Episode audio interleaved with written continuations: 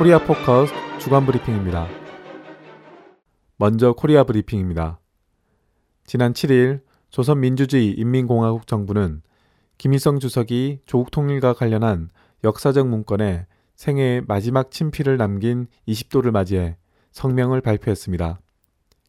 조선민주주의 인민공화국 정부는 성명을 내고 현 시기 민족 앞에 가로놓인 난국을 타개하고 북남 관계를 개선하며 자주통일의 새로운 전환적 국면을 열어나가려는 애국 애족의 일념에서 북과 남이 견지해야 할 다섯 가지 제안을 천명했습니다. 첫째, 북침 전쟁 연습 전면 중지. 둘째, 북핵 문제를 해결해 달라며 외부에 나가 공조를 청탁하는 무모한 행위 중단. 셋째, 신뢰 프로세스, 드레스덴 선언 등 흡수 통일 방안 중단, 연방제 통일 방안 지향. 넷째, 상호 비방 중상 종식. 그리고 마지막으로 인천 아시아 경기 대회 선수단과 응원단 파견의 내용을 담았습니다. 7일 조국통일민주주의 전선 중앙위원회 서기국은 백두산 절세 위인들께서 조국통일 성업을 쌓아 올리신 민족사적 대업적은 천추만대의 길이 빛날 것이라는 제목의 비망록을 발표했습니다. 서기국은 백두산 절세 위인들의 업적을 나라의 분열을 방지하고 통일 정부를 수립하기 위한 노력, 자주적 평화 통일 노선 견지, 반통일 세력의 분열주의적 책동 분쇄, 불멸의 통일 대강 제시, 조국 통일 운동의 심화 발전, 위대한 계승, 6.15 자주 통일 시대, 민족의 크나큰 행운, 창창한 조국 통일의 전도 다섯 가지로 정리했습니다. 또한 북과 남, 해외의 전체 조선민족은 경애하는 김정은 원수님의 현명한 영도 따라 위대한 대원수님들의 조국 통일 유운을 철저히 관철시키기 위한 거적적인 투쟁을 더욱 힘차게 벌려나감으로써 민족의 최대 수건인 조국 통일의 역사적 위협을 반드시 성취하고야 말 것이라고 강조했습니다. 부국방위원회 정책국은 지난 12일 대변인 담아 미국과 남조선 당국은 온 세계가 엄한 시선으로 시대착오적인 군사적 망동을 지켜보고 있다는 것을 잊지 말아야 한다를 발표했습니다. 국방위 정책국은 미제 침략군의 핵 항공모함 조지 워싱턴호 타격단과 구축함 키드워 편대는 오는 7월 16일부터 조선 남해와 동해에서 괴뢰 해군 무리들과 함께 우리를 겨냥하여 해상 기동을 동반한 그 무슨 항공기 요격 훈련을 또 7월 22일부터는 일본 침략군 해군 함선까지 끌어들여 제주도 근해에서 연속 큰 규모의 해상 합동 훈련을 강행하게 된다고 밝혔습니다. 그러면서 지금 미국과 남조선 괴뢰들이 저지르고 있는 군사적 망동은 조선 반도의 긴장을 해소하고 평화적 분위기를 조성하려는 우리 군대와 인민의 성의 있는 노력에 대한 또 하나의 노골적인 도전이라며 미국의 부질없는 핵공갈과 위협에 매달릴수록 첨단 수준의 항시적인 타격 태세를 갖추고 있는 우리의 자위적 핵무력은 더욱더 강화될 것이라고 경고했습니다. 노동신문은 10일 김정은 최고사령관이 조선인민군 전략군 서부전선 타격 부대들의 전술 로켓 발사 훈련을 지도했다고 보도했습니다. 이번 전술 로켓 발사 훈련을 통하여 또다시 우리의 전술 로켓들의 명중성과 전투적 위력이 남김없이 과시되었으며 긴급 정황 발생 시 전략군 서부 전선 타격 부대들의 전투 행정 질서와 화력 임무가 정확히 규정되고 각이한 정 목표에 따르는 사격 방법이 완성되게 되었다며 이번 전술 로켓 발사 훈련이 현대전의 요구에 맞게 신속한 기동과 배합으로 성과적으로 진행되었다고 전했습니다. 이어 김정은 최고사령관은 우리의 말과 행동이 다 준비되어 있어야 한다며 아무리 선량하고 정당하여도 힘이 없으면 강자들의 흥정물이 되고 피로써 이어온 귀중한 역사도 한순간에 빛을 잃게 된다고 강조했습니다. 7일 조선중앙통신은 김정은 최고사령관의 동해안 전방 초소 웅도 방어대 시찰을 보도했습니다. 통신은 조선인민군 최고사령관이신 경애하는 김정은 동지께서 동해안 전방 초소를 지키고 있는 3대 혁명 붉은기 웅도 방어대를 시찰했다고 밝혔습니다. 경애하는 최고 사령관께서는 방어대의 지휘관들은 위대한 수령님과 장군님을 닮은 지휘관, 정치 일꾼으로 튼튼히 준비하며 군인들 속에서 정치 사상 교양 사업을 강화하여 그들을 사상과 신념의 강자, 다방면적인 지식과 높은 문화적 소양을 갖춘 혁명가, 애국자들로 억세게 키워야 한다고 말씀하셨다고 전했습니다. 이어서 남코리아 브리핑입니다. 730 재보궐선거가 후보 등록을 마치고 본격적인 선거운동이 시작됐습니다. 최대 격전지로 부각되고 있는 서울 동작을에서 새정치연합은 기동민 전 서울시 정무부시장을, 새누리당은 나경원 전 의원을, 정의당은 노회찬 전 대표를, 그리고 통합진보당은 유선희 최고위원을, 노동당은 김종철 후보를 출마시켰습니다. 경기 수원 8달에는 손학규 새정치연합 상임 고문이 출마했고 수원 영통에는 새정치연합 박강원 대변인, 새누리당은 임태희 전 대통령 비서실장, 정의당 천호선 대표가 맞붙었습니다. 또 경기 김포에는 새정치연합의 김두관 전 경남 도지사 후보가 출마했습니다. 한편 새정치연합은 광주 광산을에 18대 대선 불법 선거와 관련해 지난해 4월 김용판 전 서울지방경찰청장의 국정원 여직원 사건 관련 수사 축소 지시를 폭로해 관심을 받았던 권은희 전 수서경찰서 과장을 출마시켰습니다. 현재 국회에서 인사청문회가 진행 중에 있는데 김명수 사회부총리 겸 교육부 장관 후보자, 전종섭 안전행정부 장관 후보자, 정성근 문화체육관광부 장관 후보자에 대한 인사청문회 보고서가 새정치연합의 회의 불참으로 채택되지 못했습니다. 이런 상황에서 청와대는 논란에 휩싸인 일부 장관 후보자들에 대한 여론 추이를 보면서 임명 여부를 결정할 예정입니다. 한편 한민구 국방부 장관에 이어 관심을 모았던 이병기 국가정보원장 후보자는 지난 97년 북풍 불법 대선 개입, 2002년 불법 대선 자금 전달 사건 등으로 집중 추궁당했지만 지난 9일 국회 정보위원회는 인사청문회 경과 보고서를 채택해 청문회를 통과시켰습니다. 새정치연합은 청문회 과정에서 부적격이라는 의견을 냈지만 청문회 보고서 채택에는 동의하면서 모순된 행동을 했습니다.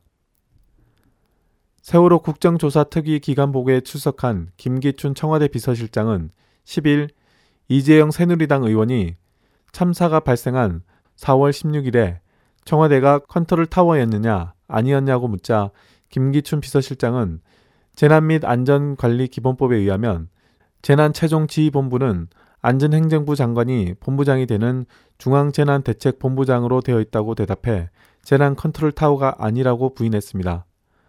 또 이번 상황은 청와대 상황실에서 정확히 파악하고 확인해서 대통령께 보고하는 역할이었지 구조 등을 지휘한 일은 없었다고 말했습니다. 이는 경질된 김장수 전 국가안보실장이 세월호 참사 직후 청와대 위기센터는 재난 컨트롤 타워가 아니라고 언급한 것과 같은 취지의 발언입니다.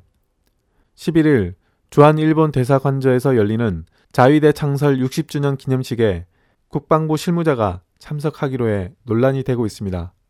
위용섭 국방부 부대변인은 브리핑에서 오늘 자위대 창설 기념식에 국방부에서는 대일 협력 실무를 담당하는 과장이 참석하는 것으로 안다며 최소한의 군사 외교적 조치라고 밝혔습니다.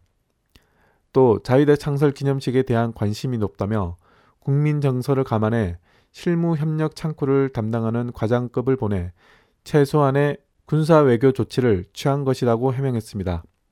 그는 일본 방위성에서 행사가 열릴 때에도 우리 무관이 참석하는 등 군사 외교 차원에서 협력이 필요한 사람들이 자리를 함께 한 적이 있다고 덧붙였습니다. 한편 일본 정부는 서울 소공동 롯데 호텔에서 자유대 창설 60주년 기념식을 열 계획이었지만 롯데호텔이 국민 정서를 감안해 행사를 취소키로 했다는 입장을 밝히면서 성북동 주한일본 대사관 관저에서 기념식을 열게 되었습니다. 민주노총은 8일 오전 10시 기자회견을 열고 박근혜 정부의 정규조 탄압에 맞선 전면적인 정권 퇴진 투쟁을 선포했습니다. 정교조는 오는 12일 전국 교사 대회를 열어 정교조 사수를 결의하고 이에 앞서 오는 10일 학부모 시민들과 연대해 박근혜 퇴진 시민 학부모 선언을 전개하기로 했으며 민주노총 722 동맹 파업에 참여한다고 밝혔습니다. 신승철 민주노총 위원장은 기자회견문을 통해 민주노총은 정부와 검찰의 행위를 법질서 수호가 아닌 정권 수호를 위한 의도된 정치 탄압으로 자주적 노동 기본권은 물론 교사에게서도 예외일 수 없는 정치적 기본권을 부정하는 반민주적 행위로 규정한다고 밝히고 정교조에 대한 모든 정치적 탄압을 자시하지 않을 것이며 박근혜 정권 퇴진을 위한 즉각적인 정치 투쟁에 돌입한다고 선언했습니다. 또 민주노총의 정권 퇴진 투쟁은 박근혜 정권이 자초한 몰락을 가속화시키는 또 하나의 계기가 될 것이라고 밝혔습니다. 끝으로 국제 브리핑입니다. 교도통신은 9일 미 국방부가 해군 작전본부에 일본 해상 자유대 연락관을 상주시킬 방침을 굳혔다고 보도했습니다. 이는 지난 1일 일본 정부의 집단적 자위권 행사 가능 가기 결정 이후 예상되는 미 해군과 일본 해상 자유대의 동맹 강화를 위한 것으로 8월부터 해상 자유대의 3등 해자, 즉 해군 국령급 한 명이 미 국방부의 해군 작전본부에 파견된다고 전했습니다. 또 미 정부 관계자들은 중국의 해양 진출과 북의 핵 미사일 개발 등을 견제하기 위해 미일 동맹을 강화해 미군과 자유대의 운용 일체화를 진행하려는 목적이라고 밝혔다고 덧붙였습니다.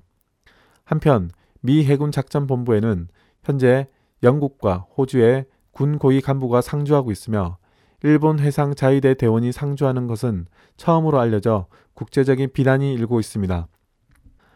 쿠바 국영통신사 프렌사라티나는 12일 러시아 푸틴 대통령이 쿠바를 방문해 라울 카스트로 국가평의회 의장과 정상회담을 한다고 보도했습니다.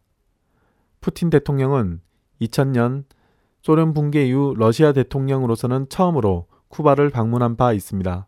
이번 쿠바 방문에서 푸틴 대통령은 피델 카스트로 전 의장도 만날 예정입니다. 이타르타스 통신은 푸틴 대통령이 쿠바 방문에서 각종 산업 및 에너지, 의료 등 다양한 분야에서 협정을 맺고 장거리 항공기를 쿠바에 제공하는 문제를 결론 낼 것이라고 밝혔습니다. 한편 러시아 하원은 최근 쿠바가 구소련 시절에 진 352억 달러의 채무 중 90%를 탕감하고 나머지를 10년 분할로 상환하는 채무 탕감 협정 비준 동의안에 승인했습니다. 이스라엘은 팔레스타인 가자 지구를 닷새째 공습해 12일 팔레스타인 사망자 숫자가 165명으로 늘어났습니다. 특히 이날 사망자 중에는 장애아동 3명과 간호사 등도 포함됐고 이스라엘의 폭격에 따른 부상자도 천여 명이 넘는다고 팔레스타인 긴급 구조대는 밝혔습니다. 한편 이스라엘의 팔레스타인 가자 지구 공습이 민간인 살상을 금한 국제법을 위반했다는 지적이 유엔에서 제기됐습니다. 12일 플레이 유엔 난민기구 최고 대표는 이스라엘의 가자지구 공습이 반인권 행위에 해당된다고 지적했다며 미국의 워싱턴 포스터와 영국의 가디언 등이 보도했습니다. 플레이 최고 대표는 이스라엘의 팔레스타인 민간인 거주 지역에 대한 공습으로 어린이를 포함한 수많은 민간인이 희생됐다는 심각한 보고가 접수되고 있다며 이스라엘은 민간인 살상을 금한 국제법을 준수해야 한다고 제기했습니다. 독일 정부가 자국 내에서 미국의 첩보 행위가 잇따라 드러남에 따라 10일 미 중앙정보국 베를린 지부장을 전격 추방했습니다. 독일이 북대서양 조약기구 내 최대 우방인 미국의 이러한 조치를 취한 것은 극히 이례적인 일로 오바마 행정부는 스파이 의혹을 부인 또는 반박하거나 11일까지도 적절한 대응책을 내놓지 못한 채 전전긍긍하고 있습니다. 또 메르켈 독일 총리가 연일 직접 나서서 미국의 스파이 짓을 비난하고 있음에도 오바마 대통령은 아직 이 문제를 언급하지 못하고 있으며 메르켈 총리와의 전화 통화 계획도 없는 것으로 알려졌습니다. 한편 미 의회 전문 매체인 힐 등은 미국 정보기관 내부에서 제2의 스노든이 출현해 이번 사태를 폭로했을 가능성이 높다는 분석과 함께 독일뿐만 아니라 각국에서 미국의 스파이 색출 작업이 확산될 것이라는 전망을 내놓았습니다. 코리아 포커스 주간 브리핑이었습니다.